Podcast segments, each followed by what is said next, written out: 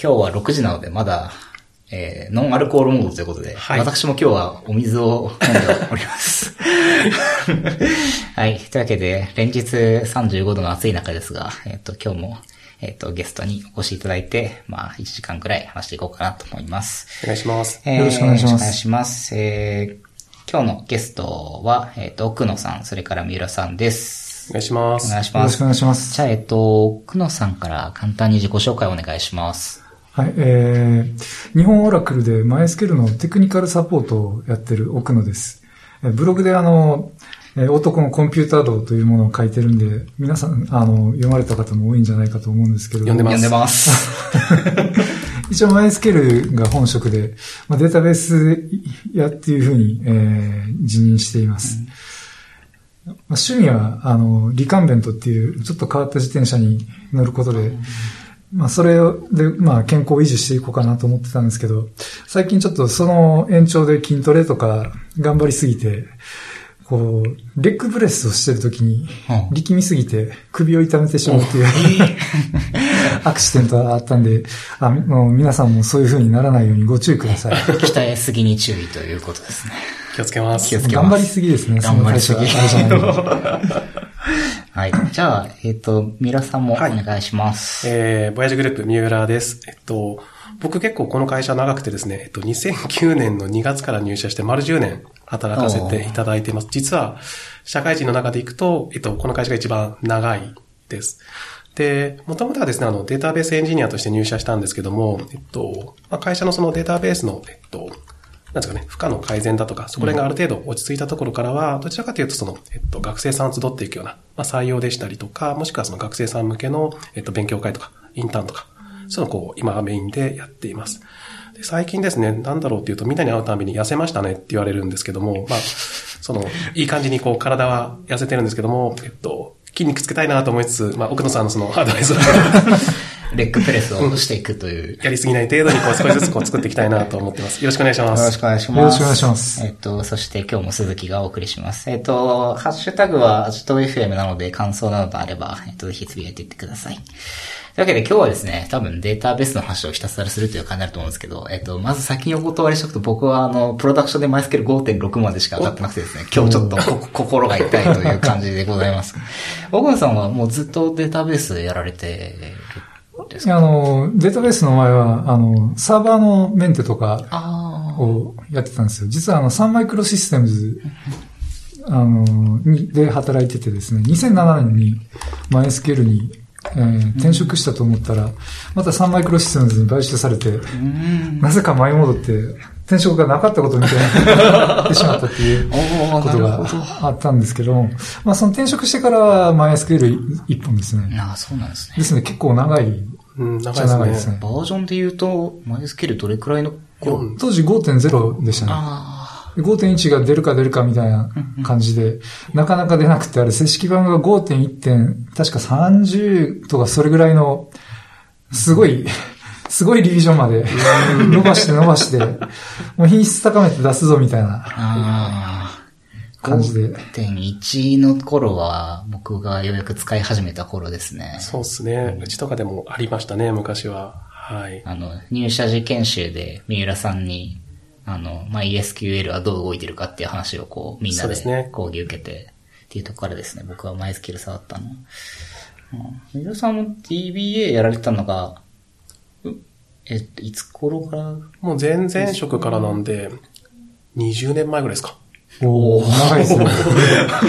ただ、あの、ってもその、あの、どちらかというと、アプリケーション側の方の、その、いわゆるデータベースをまとめる側だったりとか、なので多分、トラブルシュートの場合だと、僕が窓口で、例えば、奥野さんの方の、こう、サポートの方にも相談するみたいな形なんもの、アプリケーション側の方の人間ですね。どちらかというと。なんで昨今話題になってるあの、テーブルをどう管理するんだとか、当時はもう Excel の台帳で管理して、そこにこう自動的にこう、クリエイトテーブル文が出るようなマクロを用意したりとかするようなああ、頃から今に至ってる感じですね。Excel の数式でクリエイトテーブルを生成して、はい。ああ、流していくっていう。あとなんかこう、リバースエンジニアリングできるような、その、えっと、データベース製品のなんかこう、いろいろとあったんですけど、それを使って、えっと、当時もう作っちゃったんだけど、何もドキュメント残ってないものは、それでなんとかこう、引っこ抜いて、ドキュメント起こしましょうとか、なるほど、なるほど。殺伐なことをしてました。かれこれ。ああ、そうなんですね。はいそう最近は、三浦さんはあのね、DBA の仕事ではなくて、はい採用とかのことやられてるんですけど、僕の中で三浦さんすごいデータベースの人っていうイメージがあって、ええもう何かあったらとりあえず聞くっていう感じで やっています。いろんなデータベース製品を触られてたんですか？触りましたね。えっと、例えば、うんと、日立さんの HiRDB だったりとか、うん。あとは、えっと、まあ普通にまあ、オラクルは当然触っていますし、あとは、当時ですと、DB2 とか、おまあ、プロダクションだとどうしてもあの、優秀なものが多かったりとかするんですけども、そういうのを触っていって、2009年にこちらに来た時に初めて、いわゆるそのマイスケール、あの、オープンソースの無料なものを触ってるのには、今でも衝撃受けたのを覚えてますね。ああ、ど、どういうところがこう、まず、マイスケールの場合って、あの、ストリクトがすごく緩いんですよ。その、とりあえず受けようみたいな、あれはもう思想だと思うんで、いい悪いじゃなくて思想だと思っていて、例えば日付の方、あの、カラムに対して、文字列が来たとしても、00年ぶっこんじまいとかとにかくこけさせないみたいなものがあって、僕からするとその、こけるのが当たり前だったところからそうじゃないデータベースだったりとか、ただ、やっぱりその動きがこう、なんだろう、当時は数百万ライセンス払わないとちゃんと動かないだろうって思ってた時に、全然動いてるわけですよ。プロダクションで。うん。そのカルチャーショックは本当驚きましたね。なるほど。むしろ商用の有料のものを使ったことがなくて、はいはいはい、はい。もう MySQL が自分の中でのデフォルトデータベースであり、うんもうそれ以外、まあビッグクエリとか置いといて、はい RDB を使ってたら僕は MySQL なんで、なんかそ、そこの感覚が全然ないんですよね。うん。ただ僕はまあ DB だけに限らず、お金を払ったものじゃないとしんあの安心できないでしょっていうカルチャーのところからこっちに来たんで、あただ、その MySQL だけじゃなくてアパッチだってそうだし、その OSS のものほぼほぼ Linux もそうだし、その、ただこそいい、ただこそいいってちょっと語弊がありますけど、その、その、そういうものに関しては、その OSS の世界で貢献しつつ、それを使って、そのよりこう、良くしていこうみたいな。で、その時にその、えっと、企業のその、えっと、サイトとして使えるんだったらそれは使いつつ、うんその、何かしら貢献していけばいいんじゃないかみたいな感覚っていうのはなかったんで、その、うちのその、当時の SI とかでやった時は、お金を払うからこそ僕たちじゃなくて誰かがその、安心をその、与えてくれるみたいなことがあったんで、ここに来た時には本当驚きましたね。自前で全部やっていくみたいな、うん。スタンスは。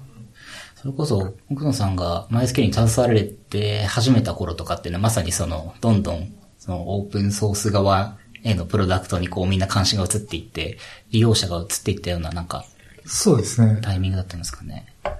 で当時まだあの、日本ではポスグレの方が全然人気があって、あ、そうですね。ありましたね。マイスケール結構ケチョンケチョンに貼れてたぐらいのー 雰囲気があったんですけれども、まあめげずに、日 々自分の仕事を、あ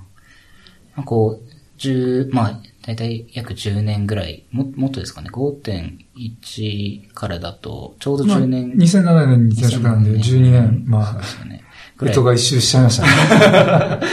なんかこう、この10年ぐらいで、やっぱこのあたりマイスケルすごく変わったなって、うんものすごいたくさんチェンジログがあるにしても。もうものすごく変わってきましたね。うんさっきあの、おっしゃってた、その、ゆるい、その、ストリクトがゆるいっていう部分も、全然そのバージョンを追うごとに、5.7でかなりきつくなって、8.0でもさらにきつくなってみたいな、どんどん普通のそのデータベースになっていってしまいましたね。まあ、そういった意味では、逆にその、なんですかね、ちゃんとデータベースを使って真面目にアプリケーション、真面目にちって言うと変ですけども、まあ、硬いアプリケーションを作るときに、まあ、普通に使えるデータベースになってきてるんじゃないかなと思いますね。だから僕、それって、ウェブの成長とこう比例してるところがあると思っていて、その、当時のウェブってどちらかっていうと何が来るかわからないんで、そうやってもデータベースに入れないと怖いよね、みたいなところからランプの環境ってあったと思っていて、そういう意味では当時のあのマイスケールはあれがベストプラクティスだと僕思ってるんですよ。うんそうは言っても、その使う人の方がよりこう、なんだろう、ミッションクリティカルな使い方をしたいだとか、どんどんそういうニーズが高まってきて、で、かつマイスケールはそれだけ人数っていうか、あの、なんかファンが多いので、うんそこにちゃんと手が入っていって、今に至ってるっていうのは、すごくその正しい成長の仕方っていうか、うん。なんかそこはなんか感じたりとかしましたね。なんで僕なんか逆に言うと、いや無理にストリクトなんとか大事にするよりかは、そのサービスが継続する方がっていう、あの、ランプのその思想そのものがそういうところ僕感じてるところがあったんで、うん。なんかそこはすごくこう、健全なものだなっていうのはなんかこう、当時はこう、うん、カルチャーショックをすごく受けましたね。なるほど。あのユーユーザーの変化にはい。合わせていったっていう視点なんですね。なんかそういうところはすごく感じましたね。なるほど。当時あの5.1をその、まあ出すぞ、出すぞっていう時にこう、まあ入社して感じたのは、まあそういったところから割とエンタープライズ方面のお客さんにこう、はいはいリーチしようっていう、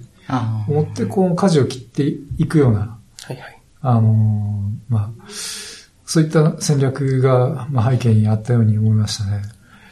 当時とかだと、あの、マイアイサム。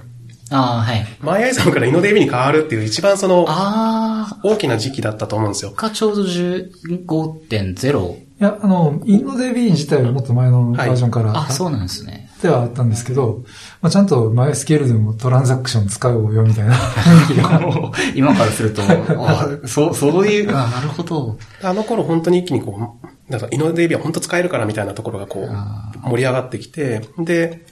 その、僕まあイノデイビ普通に使ったりとかしたんですけど、で、当時って、もう今よりもそのギークなそのストレージエンジンがいっぱいあったんですよ。ブラックホールだったりとか ブ、ラックホール。ブラックホール、ただ受けるだけみたいな。おゼベスで吸い込まれそうな名前そう、名前の通りなんですよ。よ。ブラックホールを置いて、その後ろ側にもう一個なんかストレージエンジンを置いて、なんかその流し込むだったりとかな、使い方はそのやり方次第なんですけど、うんあとはその、えっと、ちょっと名前忘れちゃったんですけど、えっと、日本の方で結構その、当時マイスケールに、あの、力入れてた方で、えっと、スパイダーか。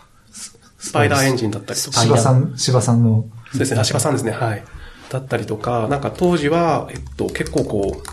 尖っまあ今も当然尖ってるんですけど、すごくこう尖ってた頃に、ちょうどいいタイミングで僕この業界に入れたなとは思ってますね。はい。あの、芝さんはまだバリバリ活動されてますよ。スあースパイダーエンジンで。最近なんか見ましたね、確かなんか、去年のデイビッテックショーケースかなんかのところでなんか名前ポロッとなんか見たような記憶があって、はい。ストレージエンジン。スパイダー。確かにストレージエンジンっていうふうに、まあ、そのレイヤーを分けて、この、まあで、そのデータベースのデータの部分へのアクセスを仮想化するっていうのは、あの、いい着眼点だったと思いますね。うんそうですね。それは MySQL 独自というか、やりは、が、なんかは走りだったんですか？走りは走りですね。ああ、そうなんですね。最近はどんどんそういうふうな、ああの、アーキテクチャのデータベースが増えてきてはいるんですけど、走りはやっぱり MySQL だと思いますね。ストレージエンジン、僕、ストレージエンジンの実装とかを全然知らないんですけど、ストレージエンジンにを変えることでなんかどんなことが実現できるんですか？あの、まあ、データをその、書く先が全くそのストレージエンジンで入れ替わるんですよ。で、えーまあ、基本的にそのトランザクションの管理とかもストレージエンジンに任されてるんで、まあ、例えばロックの流動が変わったりとか、うん。あと、そのデータの、まあ、格納する効率が違ったりとか、うんうんまあ、そういった、あの、まあ、アクセスの特性も違ったりとかです。全然違ってきますね。うんディスクへの書き込みも、まあ、メモリの使い方も含め、えっ、と、ストレージエンジン側でコントロールすることで、その、えーああ、でもそうですね、確かに。あの、例えば、えっと、いわゆるメモリだと、んあの、えーっと、データベースのデータをキャッシュするメモリのところあるじゃないですか。はいはいあれは、イノデビ独自でイノデビなんとかバッファーっていうのとかでいろいろ持ってるんですよ。ああ、ありますね、うん設定値で、が。はい例えば、マイアサムだった場合だったら、えっと、ファイルシステム上の、えっと、キャッシュのところで、えっと、よしなにしましょう。なので、マイアサムだと、その、えっと、メモリを何かするような仕組みっていうのはやっぱ実装されてなかったりとかするんで、ーそこも含めてやっぱ、ストレージエンジンの中でまるっと、で、合ってますかねそうですね。まあ、マイさんも一応、インデックスの部分は、そのメモリにキャッシュするっていうのはあるんですけども、データの部分は完全にそのファイルシステムキャッシュ任せなんで、まあ、そうなんですね。あ、それでも当時はそこそこの速さで動いてたんで、まあ、人気があったわけですけども、最近はもう全然ダメですね。コンピューターのリソースを使い切れないですね。ああ、あ使い切れなくなった背景っていうのは、なんか、マルチコア化だったり。そうですね。まさしくそのマルチコアっていうのが結構大きいのと、うんあとディスクもどんどん速くなってるんで、あ、そうですよね。今、MySQL 使うときって、皆さん HDD で使うんですか？それとも SSD に載せる？それでストレージエンジンを変えたりするんですか？その、まあ仕事の中でお客さんにディスク何ですかって聞くのはあんまりないんですけど、大体 SSD が多くなってきてますねうん。あ、そうなんですね。これはあの、RDS でとりあえずポチッと立ち上げたら、使われるというだけだ。ああ、もう SSD 前提だとね、そもそもの。安くなってますからね、SSD 自体が。あとその、ライト回数とかリードの回数をなるべく減らして、ディスクの寿命伸ばしたりとか、そういうところで設計がね、全然変わりそうですし。うんランダムアクセスのリードとかも全然速いですからね。あ、そうですよね。ね。だからシーケンシャルに頑張って、こう、起こすようにしてたんだけれども、そもそもランダムでも早いから、まあ、前提が全然変わってくるっていう。そうですね。なんかデータ、そうか。データベースを作ってる、作ってる人たちと僕は全然会話をしたことがなくて、なんかこう、日々どういう課題と戦ってるんだろうっていう、なんかあんまりイメージができないんですけど、どうなんですかね。まあ すごいざっくりした質問ですけど、まあ、どんどん大規模データと戦うために分散していくとか、まあ、クラスターを訓練するとかもそうですし、うん。まあ、あと、本当に確実に大規模データをトランザクションなるに扱いにするとかもそうですし、なんか今世の中のデータベースの課題はどこに向かってるんですかね。まあその、やっぱりコンピューターのそのハードウェアが進化してくると、まあ、コアが増えて、うん。こうメモリが大きくなって、ディスクも速くなってってなってくると、全然やっぱりアクセスの、えー特性が変わってくるんですよね。そのコンピューターのリソースを活かしきる、うん活かしきろうとしたところで、以前とは違うボトルネックがうん。出てきて、そこのボトルネックが何かっていうのを特定して、じゃあこれをどうやって、えー回避しようかっていうようなことを考えてるように、こう、私から見えますね。うんサポートの、まあ、視点なんで、開発そのものの視点はちょっとわからないんですけなるほど、ど、なるほど。まあ、データベースというものを一つとっても、ものすごいこう、広いですもんね。なんかその、うん iPhone の中で動く、まあ、うん SQLite 的な、まあ、と、もはやもうブラウザの中で動いてる、な、なんですか、レベル DB じゃなくて、うんその、まあ、キャッシュ用のデータストアがあれば、まあ、片やサーバーでゴリッとクラスターを組んでるようなものがあったりするんで、まあ、なんかそこはすごいこう、なんかスコープが広いなと思って。そうですうね。ん。ただ物理実装の部分と、リレーショナルモデルはみたいなところだったりとか、うん多分それ踏まえて、やっぱりその、ハードウェアっていうのはこういうものがあるんで、今のその RDB はこう作っていきたいなっていうのは多分、それはそれでやっぱ時流に合わせて絶対あるとは思うんですけど、なるほど。まあ話がだいぶ発散していきそうなので、少しギュッと締めるとですね。じゃあ、せっかく奥田さんに来ていただいてるんで、なんか最近の MySQL アップデート情報ないし、熱いネタを、なんか最近僕がこう、ふわっと、ふわっと、ふわっとですね、ツイッターを眺めてたら、とうとう MySQL もチェック制約が来たぞみたいな、なんかそれがすごいコミュニティで盛り上がってた感じがしたんですけど、チェック制約ようやく来たかっていう 思いがありますね。ああ、そうなんですね。あの、さっきあの、リレーショナルモデルっていう、まあ、単語が出てきましたけど、そのリレーショナルモデルの、その、まあ、有名な先生で、クリス・デイトっクリス・デイトさん。ていう方がいらっしゃるんですけども、まあ、その方のあの著書の中で、まあチェック制約はいいぞと。まずいいぞ来たみたいな。チェック制約使うよみたいなのも散々出てくるわけですよ。で、要は何かっていうと、その、まあ、簡単にその、まあ、チェック制約を使うことで、そのデータの中身の、あの、範囲っていうのを定義できるわけですね。簡単にその、まあ、制約、あの、データの中身の制約、中身に対する制約をつけられるっていうのはすごくいい、いいと思いますね。SK ランチパターンとかだと、そこら辺をその、ちっちゃなマスターと、まあ今のチェック制約をつける部分を、なんかこう、ちっちゃなマスカマスター化してこう、やってもいいんじゃないかみたいな話とかもあったと思うんですけど、うん。ちっちゃなマスターっていうと、つまり、例えば最大値と最小値を入れておいたみたいな話ですかではなくあて要はそのテーブルの中で取り得る値を、まあ、別のテーブルにつけておいて、それに対する外部キーを、あそうですねああ、あっちゃんなるほど。みたいななるほどあー確かに。そうすれば、チェック制約がなくても代替できるっていう。うん。ただそうは言っても、それはそれでこう、一つの選択肢だとは思うんですけど、うんまあ、チェック制約来ること自体は全然僕はうん。ありだと思うんで、まあ、チェック制約と比べて外部キーにするとかなりオーバーヘッドが大きいですからね。まあそうですよね。あの、更新かけた時にその参照してるテーブルに、あの、ロックかかりますからね、行うん行が。まあ、共有ロックですけど。そういった話とかもあるんで、まあ、なるだけそういったオーバーヘッドが少なく、うんその、まあ、制約をつけるっていう仕事を完遂させられるような仕組みが、チェック制約。そうですね。まあ、トリガーでも同じようなことできるんですけど、ああ作り込みが必要ですからね。うん。トリガー、確かに。チェック制約が、なんかこう、コミュニティ的には、今 SQL にチェック制約ないんだよね、みたいな声をボソボソとなんか頻繁に聞いてた覚えがあるんですけど、このタイミングで入ったのはなんかきっかけがあったんですかいやきっかけっていうよりはもうたまたまそこで開発のタイミングがそうなったっていう。なんかもうサミダレ式にこう新機能を追加するモードにうん今なってるんで、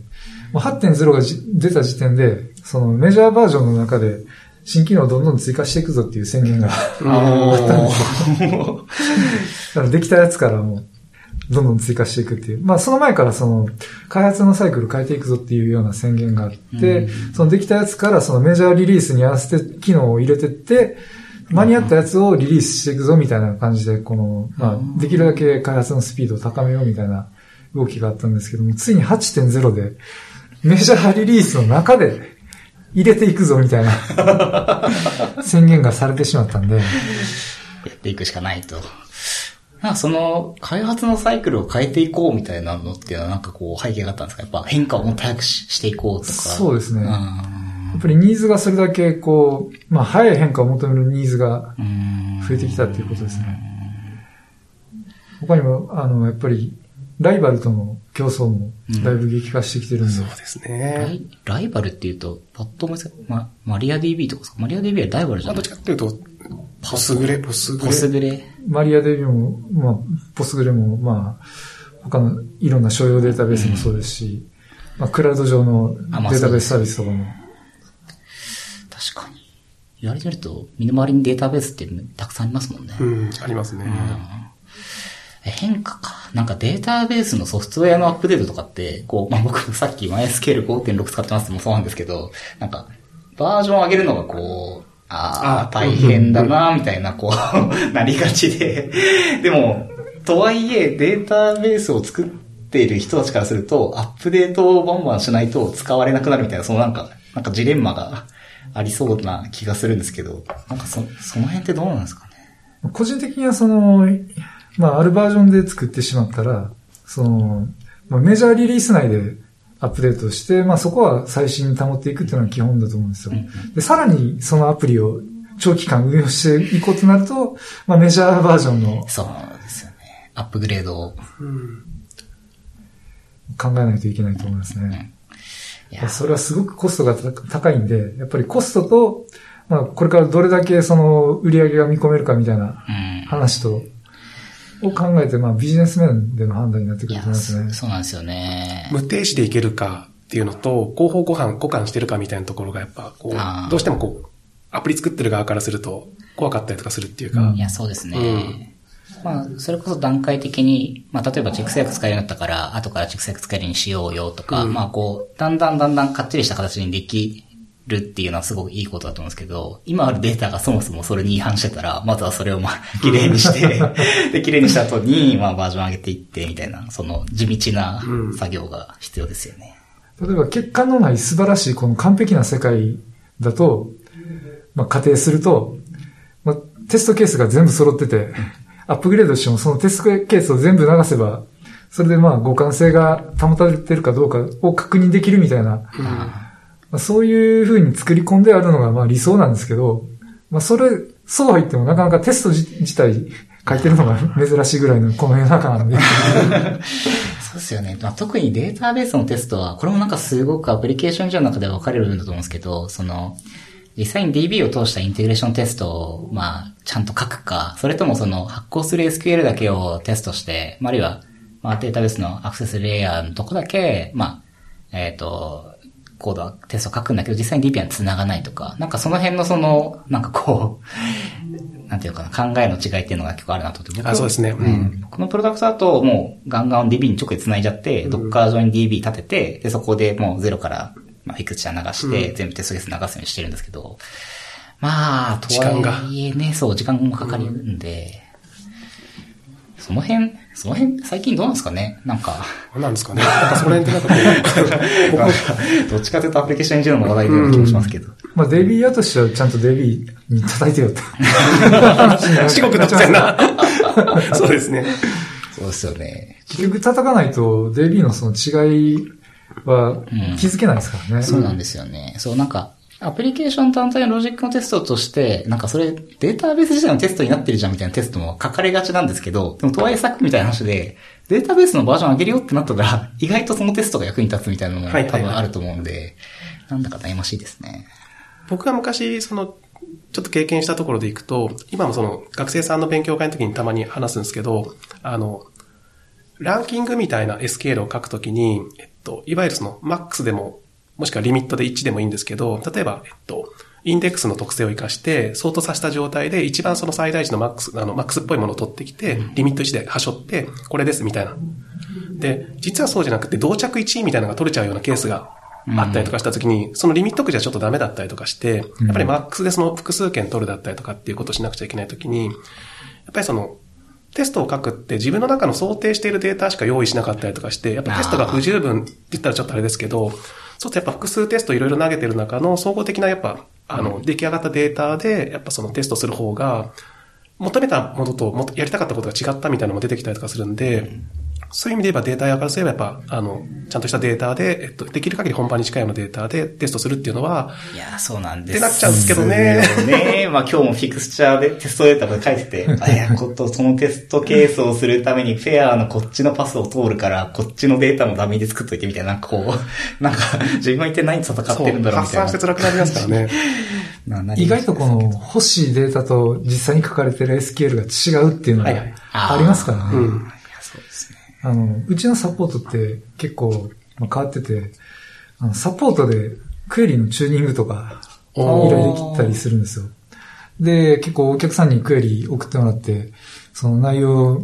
あの、見たりするんですけど、その、まあ、セレクトとか見て、あれ、これは意図してることと違うなっ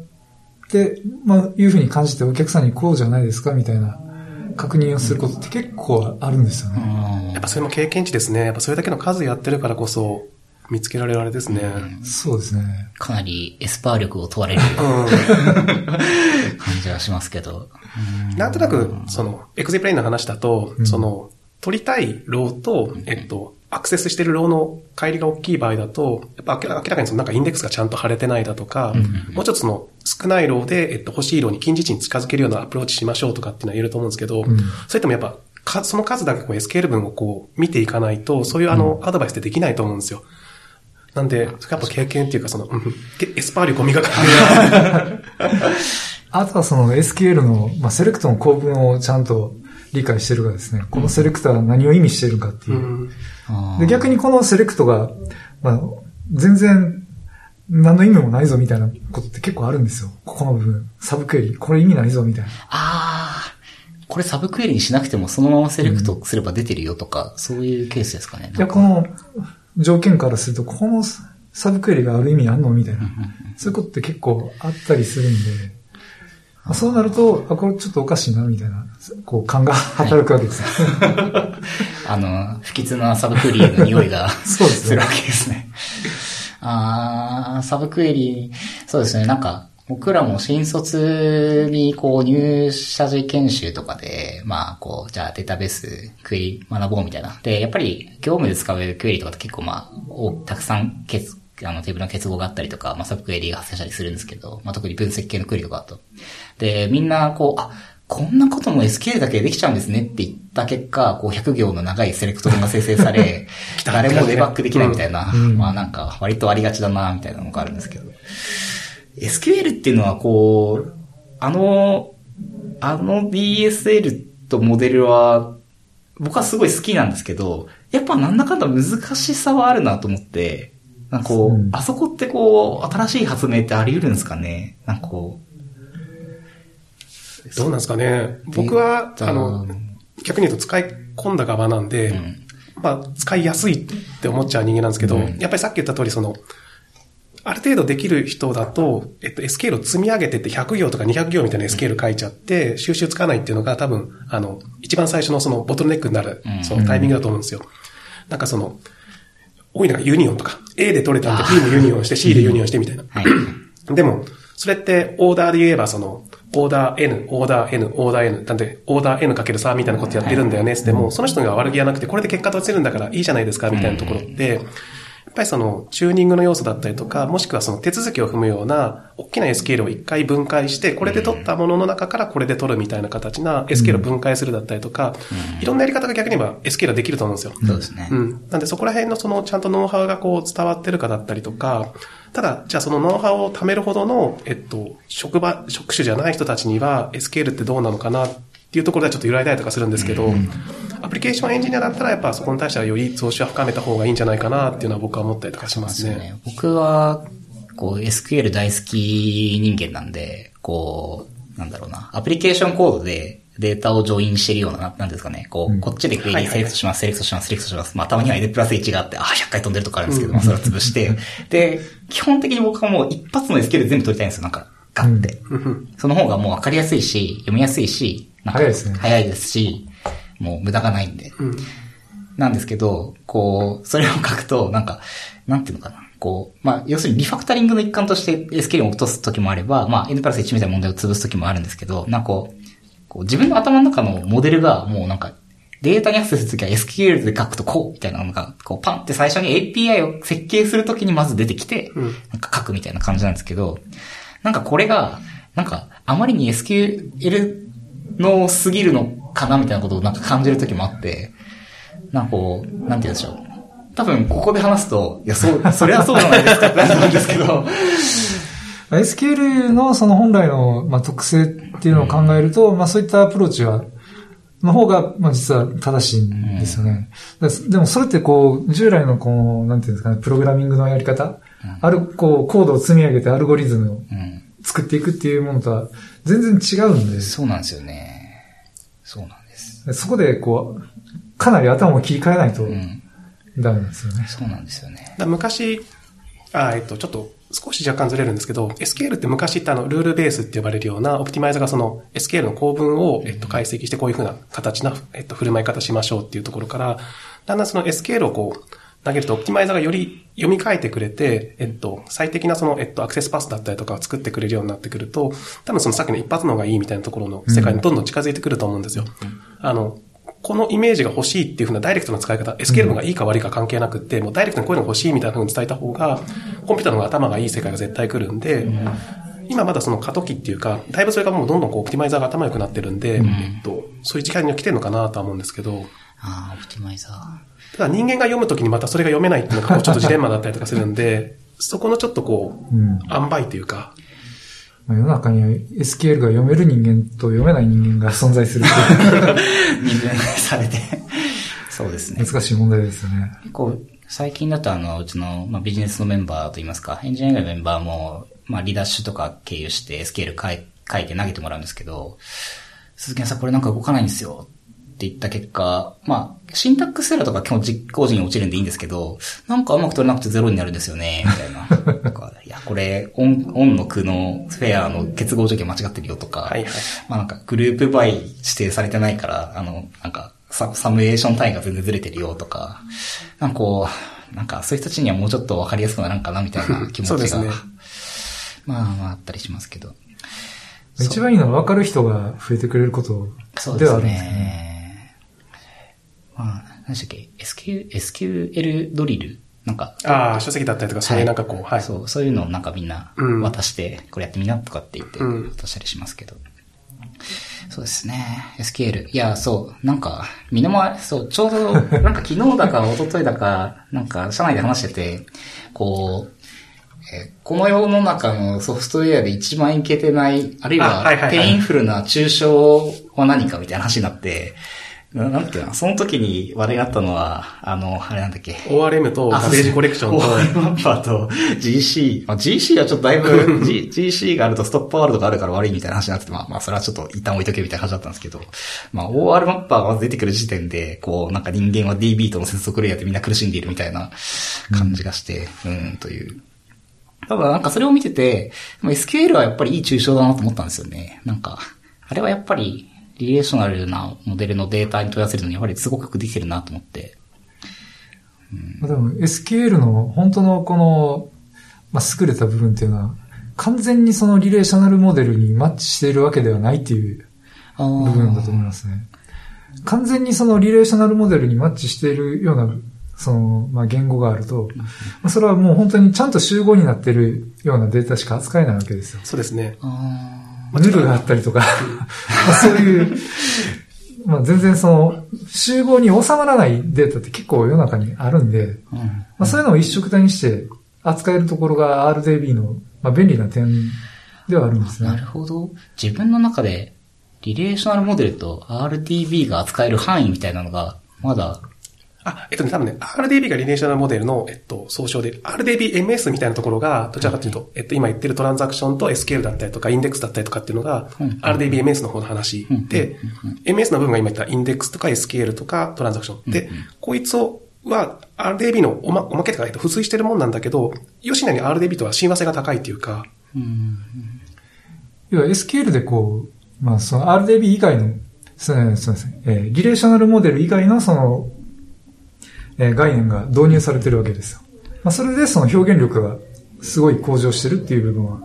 あるんですけども、まあ逆にそれは諸刃の剣で、あの、使い方を間違うととんでもない非効率な、あこう、クエリを書いたり、テーブル設計になったりとか、いう風になってしまうんですね。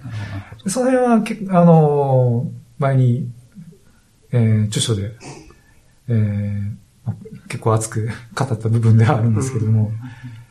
そのリレーショナルモデルに収まるところと、そうじゃない部分っていうのを明確に意識して使うと、すごい、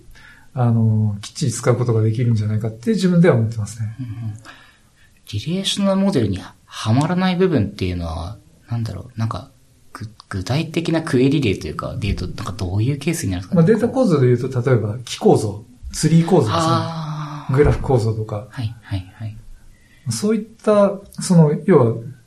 えー集合じゃないものうん。っていうのは、あの、リレーショナルモデルには適合しないんですよ。確かに、確か一応再起 SQL でできるとは言ってるけど、それはあくまでもその、頑張って書いて、あの、SQL を実作ってくれてるだけの話ですからね。そうですね。うんだってそのリレーショナルモデルの演算で一発でできないでしょっていう話ですよ。だってカットで取るのもしくはそうじゃない取り方すんのみたいなことができないわけですからね。そうですね。だから本来のそのデータモデルで、その適合してないわけですよ。で、そういったデータですよっていうのをちゃんと認識して、まあ、それなりの扱いをすれば、まあ、リレーショナル、えーデータベースの中でも、まあ、それなりの使い方が、まあ、表現の仕方があるんですけども、まあ、その辺ごっちゃになって、わけわからず使っ 使ってると全体的にスパゲティになっていく傾向傾向にありますね。うん。確かに、気構造、ちょうど SQL アンチパターンで、気構造、え気構造でしたっけ？気構造の作り方の章があって、それ一章だか二章ですね、確かに。最初の方にはい。、これをどうテーブルで表現するかというと、うん大体どれも辛いみたいな、こう、結論になるんですけど、そう辛いんですよ。だってうん、リレーショナルモデルにじゃない入らないですから。確かに、リレーショナルモデルに入らないっていう分け方をしてなかったですね。だって、リレーショナルモデルに収まらないデータは、あの、正規化すらする必要がないですからね。そもそも正規化できない場合が結構ありますからそうですね。これ、ヌル、ヌルを排除できないとか。はい、はい。まあそれ当然なんですよ。正規化理論っていうのは、リレーショナルモデルの上の、その、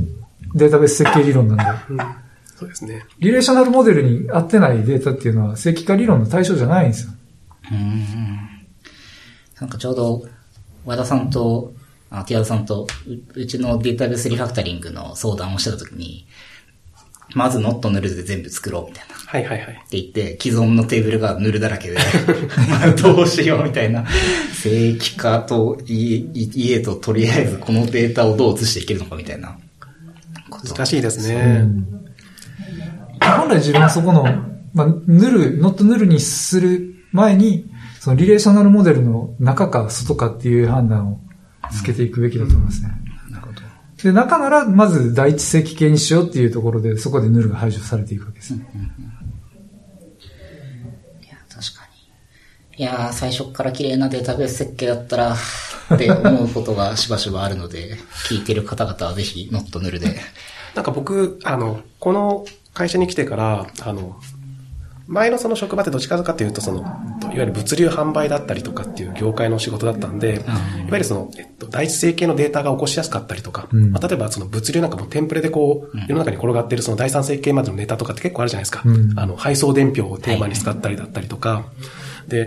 ウェブのこの業界に来た時に一番最初に驚いたのが、あの、画面の単位で、なんかこうテーブルだっていうかもう上長化してこう全部のカラムを作ったりだったりとか、で、それ見た時に、その、あ、そうは言っても、見えるその事象がないんで、画面単位でテーブル作るっていうのも、それはそれで、それおかしいよって言えない自分がいたんですよ。どう設計するんだろうとか、その成果とど、もモデリングって結構行ったり来たりしたところがあるんですけど、どうそれってこう設計するべきだろうっていうのが、当時は最初わかんなくって、うん。悩んだことはありますね。ウェブは結構大きなパラダイムって大変だけど、あ改めて RDB のこう、使い方としては、なんかまあ、新しい世界って言ったらちょっと言い方変ですけど、うん面白い使い方させてんなとは思ったりとかしましたね。まあ RDB を出てた時は Web なかったですもんね。ない。まあ、その辺の設計の仕方っていうのは、ケースバイケースになってくると思うんですけど、この共通の部分をまとめた方がいいよとか、あの、テーブルが複数あった時に、やっぱり同じデータっていうのを分散させて持つのは良くないっていう考え方があって、まあ、それはあの、正規化理論とは別に、その直行性っていう考え方ですね。その直行したっていうのは、要は重複したデータが分散しないっていう意味なんですけども、まあそういうふうな直行性を持たせるように、その、まあリレーションっていうか、まあテーブテーブルを、えー設計するっていうのはすすごくいいことだっていうふうにされてますね。そうですね。昔その、だからさっきその、冗長化されてるようなもん、画面単位で作ってるんで、ここにも同じ値があるし、ここにも同じ値があるし、みたいな。で、なんでなのっていうと、そうしないとパフォーマンス的に遅いからみたいなことをこう話してきて、いや、そうじゃなくてちゃんと、えっと、場合分けしようよ、みたいな。できる限りその一つのデータ一つの場所に置いてあげて、ジョインしたって絶対に大丈夫だからみたいなところから、リテラシーをやす養っていって、早10年経ちましたみたいなやっぱありますもんね。いやー、ちょっと、うちのテーブルでも、なんでこのデータ4箇所にあるのみたいな。一緒じゃんみたいなのがあったりしてですね。あー、頭が痛いという感じなんですけど。そう。なるほど、直行性か。うんこうバージョンが上がってどんどん機能が増えていっても、そういった根源的な悩みは実はあんまり変わらない。いやー、そうですね。きっと人類はこれからも設計に悩み続けるのかなという感じはします。100年後もきっと悩んでると思います。そうですね。ちなみにこの最近の8.0、8.0.16とか17とかだと、なんか他にどんなアップデートがあったんですか？最近、その8.0.17で結構あの熱視線を浴びてるのが、あの、クローニングっていう機能ですね。クローニング。そのデータを複製してしまうっていう。あー、クローン。そうですね。あ、それ、いいですね。それはもう、えっと、テーブル単位とか、スキーマ単位とかなんかこう、そうですね。データを他のインスタンスからダーッとコピーしてくるっていう。で、それを、あの、グループレプリケーションっていうのが、えー5.7で入ったんですけど、それと組み合わせてグループレプリケーションのノードの、その、えーまあ最初の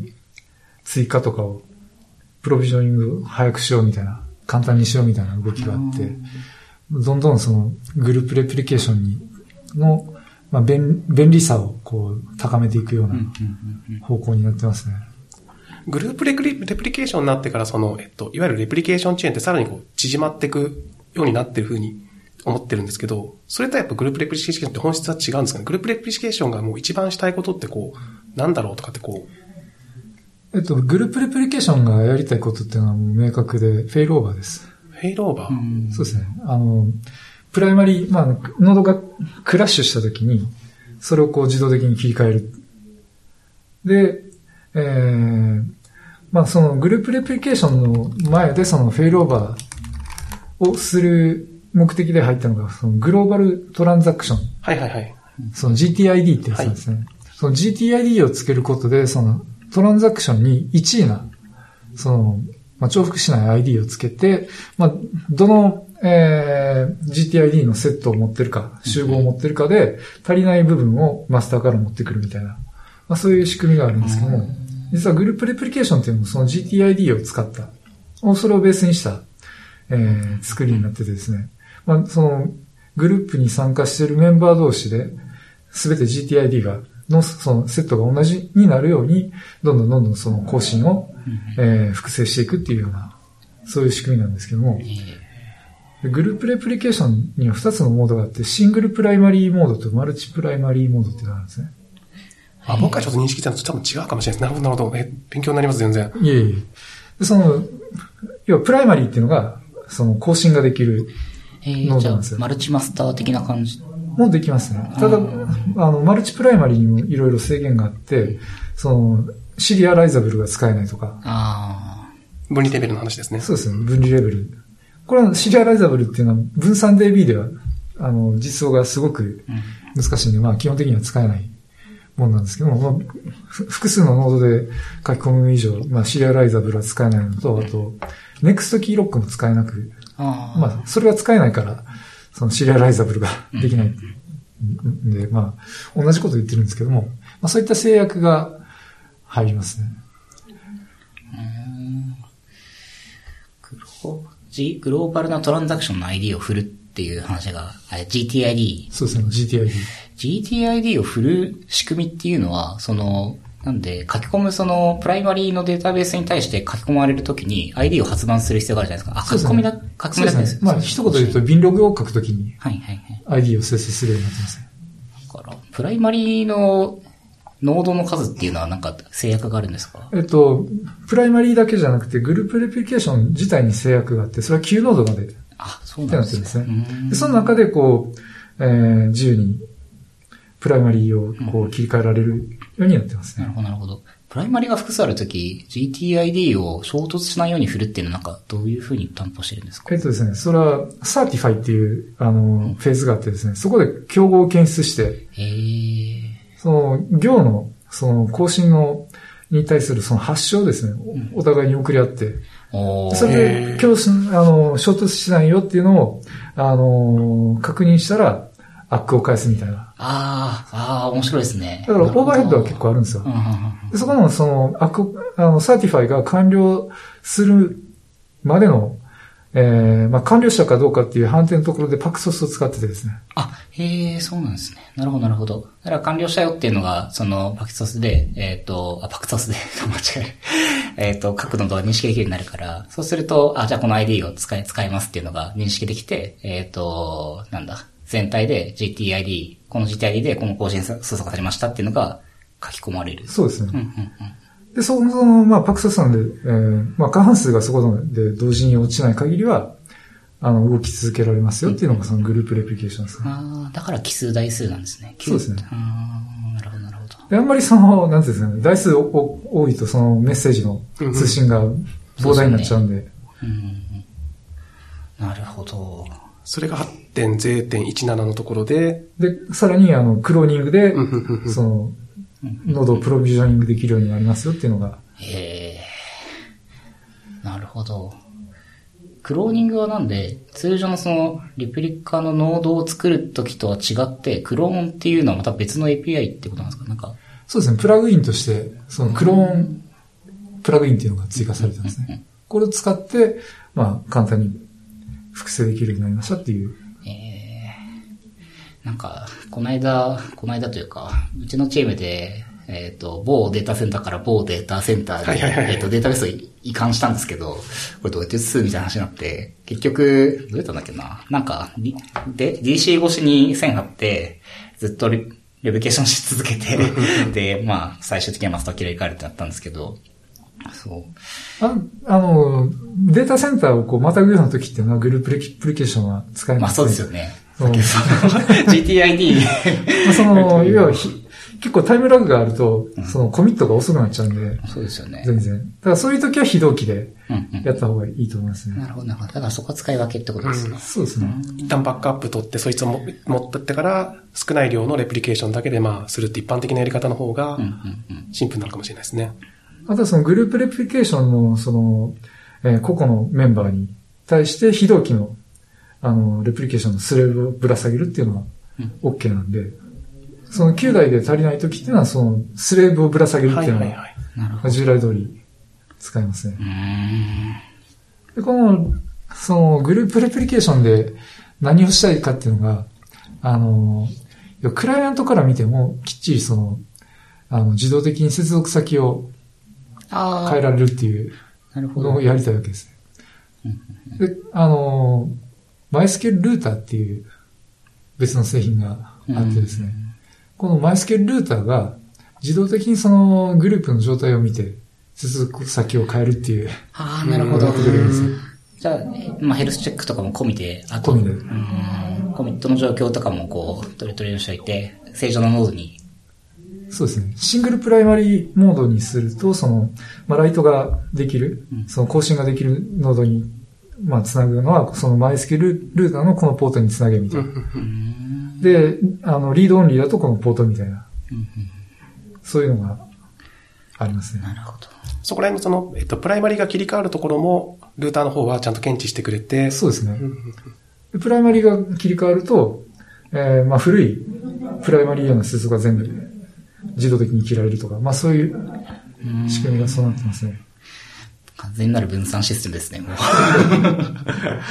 これは結構便利だと思いますよ。うん確かにそうですね。僕はあの、別あの別のデータストアですけど、 Elasticsearch を使ってるときはまさにそんな感じのコーディネーターノードみたいなのがいて、うんそのマスターが落ちたときに別のマスターにちゃんとこう見てくれるとか、 write のエンドポイントが。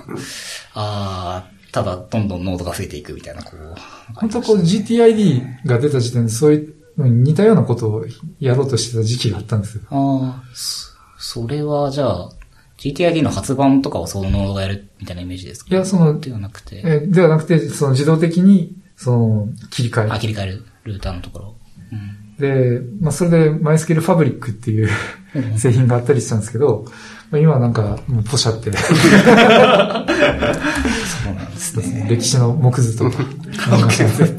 GTID って枯渇することは基本的にはないんですかね？あ、ないですね。GTID っていうのは、あの、ゆそのサーバーごとに決められた UUID と、はいはいえーあとは連番なんですよ。ああ、なるほど。で非同期の場合はサーバーごとにその UUID が違うんですけど、グループレプリケーションの時にはグループ内で UUID が一つっていう、はあ、なるほど、なるほど。そのグループの UUID を使うようになってます。一人の場合にはそれぞれので発版しても、まあ、衝突しないそうですねってことですね。あーえ同じグループ内なんでさっき言った通り、お互いチェックをかけてから衝突しないかどうかをして、GTID を払い出すっていうのがそういう理由ってことですよね。そうですねうとー、はあ、面白いななるほど。僕の知らない間にマイスケルがすごいことになってるという。あまあ、結構、その、まあ、フェイルオーバーで使いたい人は、まあ、便利なんでー、うん。最近すごく人気があって、問い合わせ、トラブルもすごく 増えてますね。あ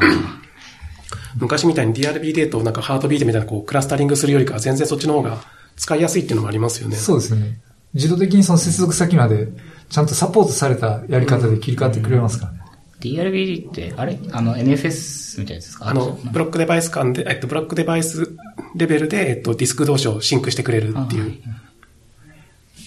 ただ、グループレプリケーションで一つは、あのー気をつけないといけないのは、その、フェイルオーバーさせるには最低3台からっていう、合意するには3台必要なん。で、でね。うん。うん。うん。そ、そこがちょっとネックで、まあ2台で、そうあの、ですね HA 組んでる時と比べるとコスト1.5倍みたいな。まあそうですよね。まあ顕著に。そうですよね。まあ、そこさえ飲めれば全然いい選択肢だと思いますね。ん。なるほど。いやーなんか知らない世界が、グループレプリケーションも知らなかったし。うんあと、グループレプリケーションを使うときは、あの、個人的には8.0.16うんうん以上使ってほしいですね。それはまた理由が？あの、グループレプリケーションって5.7で、その、これもですね、なんかすごい、あの、ごたごたなんですけど、5.7でラピッドプラグインっていう仕組みがあってですね、こう、まあ、8.0になる前に、もうメジャーリリースの中で先駆けて、新機能を追加していこうっていう ことで、ラピッドプラグインっていう枠組みができてですね、そのラピッドプラグインの中の一つとして、えっと、5.7.17かなんか、まあ、その辺のバージョンで、グループレプえーレプリケーションが追加されたんですようん。うん5.7で途中から追加されたんですよ。で、そこからどんどんこう、プロトコルとかにも手が入ってですね。ああ、なるほど。じゃあもう8.0.16のものとは違うプロトコルで5.7時代のグループレプリケーションが動いてる。そうです。あそのメッセージの分割送信というのができ、できるようになったんですね。あ、うんうんうんメッセージっていうと、要はトランンザクションの、ああ、なるほど、なるほど。その大きなトランザクションを実行するときに、えー8.0.16以前だと制限があってですね、あのーお互いそのハートビートがタイムアウトしちゃうんですね。大きなトランザクション大きすぎて。あーまあそうですよね。で、これが、あの、結構問題児になってですね。もう個人的には8.0.16ぜひ使ってください。チェック制約も入ったし。リさん皆さんはぜひ8.0.16以降をお使いください。あ各自分も上げなければみたいな気持ちになりますね。うんうんうんこのチェック制約が、実はあの、結構、8.0.17で使うと、あの、旨味があるなって個人的に思ってて、8.0.17で JSON のああバリデーションができるようになったんですよ。あ、なるほど。JSON のバリデーションができる。じゃあ、JSON のこのキーの値が、あ、値が何々であるっていうのにチェック制約をかけるってことですか？そうですね。ああ、なるほど、なるほど。ええそれは確かに便利ですね。スキーマレスだけど、ちょっと賢いみたいな。あ、なんか前も、誰、ど、なんかどこかの回で話したような気がするけど、JSON、あ、そうか、その時かな。なんか、JSON 型をいつ使うべきかみたいな、こうんう、。なんかこう、まだ思いあぐねてるんですけど、なんかその時話したのは、外部 API とかの、あの、スナップショット的に JSON の値をバーンって、はいはいまあ突っ込んでしまうとか結構便利ですよねって話になって、うんなんか、JSON 型使うと便利な時ってどういう時なんですかね MySQL 含め。なんか結構ユースケースが、なんかうん、石化するぞみたいな感じにこう気持ちが向きがちなんで、こ確かに、今おっしゃったような JSON 型をそのまま受け取って、う、うん。まあその受け取ったデータが何かっていう記録を残したみたいな使い方は当然ありですけど、まあ他の使い方だと、あの、頭の中がまだ まとまりきってない。そうなんですよね。なんか、だったらね、他のテーブルに入れようよみたいなことをつい言ってしまいたくなってしまうので、あの、なんだっけ、えっと、鈴木さんが言ってるそのデータ思考アプリケーションデザインにも。似たようなのが載ってて、やっぱりその、あるユーザー、まあ、その中ではビル・ゲイツだったと思うんですけど、ビル・ゲイツの何かこう、ユーザー情報を取ろうと思ったときに、その、RDB だとこういうその、取り方がありますよね。でもそうじゃなくて、スキーマ型の DB だったら、それをなんかこう、JSON かなんかに起こして、簡単に取れるじゃないかみたいなのが載ってて、いや、そんな簡単に言うけどさ、あ MongoDB だと取れるみたいな話ですよね。ドキュメントモデルの、まあ、データベースだと、まあ、その、まるっとね、ネストしたデータも綺麗に取れますっていうのは、まあ、そうだね、みたいな、こう。でもどこどこ出身の人でこう、クエリー投げたいだったりとか、やっぱ JSON じゃできないような、その、あるディメンションで取りたいっていう時のあの SQL の強さっていうか、まあ、RDB の強さっていうんですかね。まあ、そうですね。うん。だってどっちがいいかっていうと、それはもう、なんかこう、うん本当ユースケースはケースバイケースかなとは思っちゃうんですけど、あと、リレーショナルモデルで、まあどうしても、その弱点なのは、まあ最初にその、まあ、テーブルの型っていうのが決まってないとデータを突っ込めないっていううんうんことですね。何が来るかわからないっていうような時には、やっぱり JSON は便利だと思いあますね。そうですよね。まあ、スキーマオンライトと、うん。スキーマオンリード、あれ、合ってますかね。そう読み込むときに決まるっていうのは、まあ、ケースによってやっぱりすごく、ログとかだとやっぱり便利なんで、そうですね。うん。まあ、自分でそのデータ型を制御できないような時ですね。その何が来るかっていう。そうですね。人間の何かが 来るという。いや、確かに。おーとか言ってたら、あっという間に1時間経とうとしていますね。あーうん。大体話しましたかね。うん、うん、うん。どうですか、ミルさん。なんか話忘れたこととかありますか？いやいや、もう、いっぱいいいお話聞きたい。そうですね。僕ら的にはそうだな。うん、来週からあの、また、いつもの毎年やってる学生インターンが始まるんで、トレジャーが。あ、そうですね。ああ、準備が佳境だな。多分、この録音を僕が編集し終わる頃には、あの、僕は講義終わってるんで、ややっていこうかなって感じですかね。はい。じゃあ、そんなところですかね。はい。えっ、ー、と、だ、大丈夫ですか？なんか、はいあ宣伝、あ、もしよかったら、あの、著書の宣伝とかをわざわざいただいたので。ぜひ挟んでいただけると。宣伝的なものとしては、あの、今一緒に働いてくれる方を募集中なんで、あの、自信のある方はちょっと一声かけていただければ、ツイッターでも少しバズってましたね。なんか、奥野さんにこう、しっかりとこう、鍛えられるみたいな。うちのあの、サポートチームだと、あの、一人前になるまで、全部回答出すたびに、レビューが入るんですよ。ここはこうだみたいな。あ、お客さんへの回答を出すときに、こう、先輩が見てくれるみたいな話そうなんですよ全部出る前にチェックが入ってるんですよ。へえ。一つずつ。おーで、その時にもう、あり、ありとあらゆる指導を させていただいて。これは大変勉強になりそうですね。で、なんか違うことが書いてたら、そもそもトランザクションとはね、みたいな。アシッドから始めようか、みたいな。いやーいいっすね。徹底的に。いやー確かに、絶対サポートで間違ったことがね、あれこれってでも違いますよねってお客さんから言われたら、やっぱりそこで信頼がうん。来てしまうと思うんで。うんなんか、教育プログラムみたいなのあったりするんですか？こうなんか。教育プログラム的なものは、あの、ないですね。すあの、社内でなんかいろいろその教材みたいなのがああったりするんですけど、その辺を適当にピックアップして、読んどいて、みたいな。まあ、あとはひたすら OJT 的にこう、あじゃあやっぱりある程度その、マイスケールに興味があって、まあコミュニティにいるかどうかは別としても、その、それなりにやっぱその、触ってた方の中で、やっぱりもっと深いところを知りたいモチベーションが高い人っていうのが、今のお仕事にやっぱ向いてる。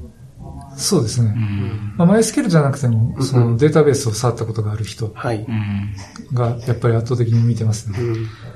あとプラスアルファで、まあ、いろんな言語を、そのプログラミング言語を読める人っていうのはやっぱり強いですね。うん。そうですよね。実際にお客さんは何かの言語からデータベースを触っていて、そうですね。ツールを確認も。そうですね。ドライバーのサポートもしないとダメなんで。確かに。大変。サーバー本体は C++、うんまあ一部 C で書かれてるんですけど、まあ他にも Python うん Java、JavaScript あたりは読めた方がいいですね。うん。そうですよね。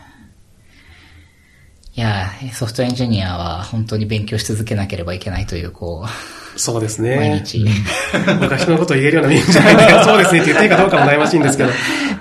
まあ、うんぜひ、えー、応募お待ちしておりますというリンクがきっと、ショーノートに載ってるんで、はい。お待ちしております。よろしくお願いします。よろしくお願いします。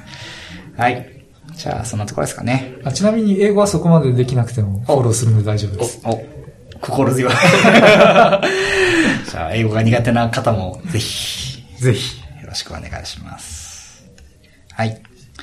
じゃあ、しますかね。じゃあ、えっと、今日のショーノートは、アジト FM スラッシュ48でご覧いただけます。えっ、と、いろんな、えっ、と、今日話したリンクとかを載せておくんで、ぜひ、えっ、と、見てみてください。それから、iOS、Android、ポッドキャストアプリで聞けますんで、えっ、と、ぜひそちらでサブスクライブよろしくお願いします。また、えっ、と、Twitter で、えっ、と、ハッシュアジト FM、で、つぶやいていただければ、えっ、と、見てますので、えーぜひぜひ感想などなどお待ちしております。はい。じゃあ、えっ、と、今日のゲストは、えっ、と、奥野さんとミロさんでした。どうもありがとうございました。ありがとうございましたありがとう。ございました。